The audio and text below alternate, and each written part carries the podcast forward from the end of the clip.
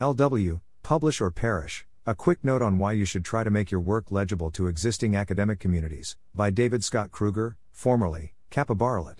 Welcome to the Nonlinear Library, where we use text to speech software to convert the best writing from the rationalist and EA communities into audio.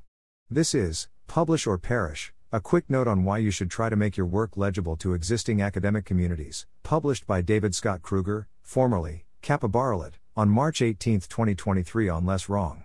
This is a brief, stylized recounting of a few conversations I had at some point last year with people from the non academic AI safety community.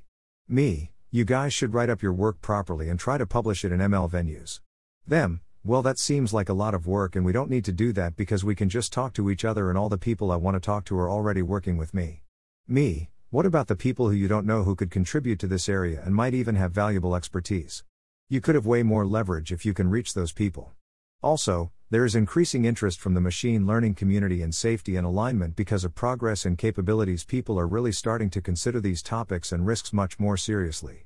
Them, okay, fair point, but we don't know how to write ML papers.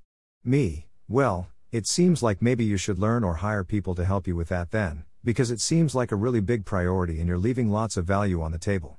Them, hmm, maybe, but the fact is, none of us have the time and energy and bandwidth and motivation to do that. We are all too busy with other things and nobody wants to. Me, ah, I see. It's an incentive problem. So I guess your funding needs to be conditional on you producing legible outputs. Me, reflecting afterwards, hmm. Cynically, not publishing is a really good way to create a moat around your research. People who want to work on that area have to come talk to you, and you can be a gatekeeper. And you don't have to worry about somebody with more skills and experience coming along and trashing your work or out competing you and rendering it obsolete. There are sort of three AI safety communities in my account colon 1, people in academia 2, people at industry labs who are building big models 3, the rest, alignment forum less wrong and EA being big components.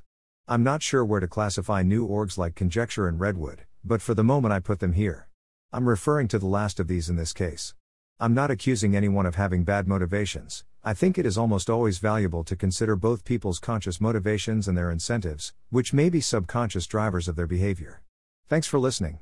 To help us out with the Nonlinear Library or to learn more, please visit nonlinear.org.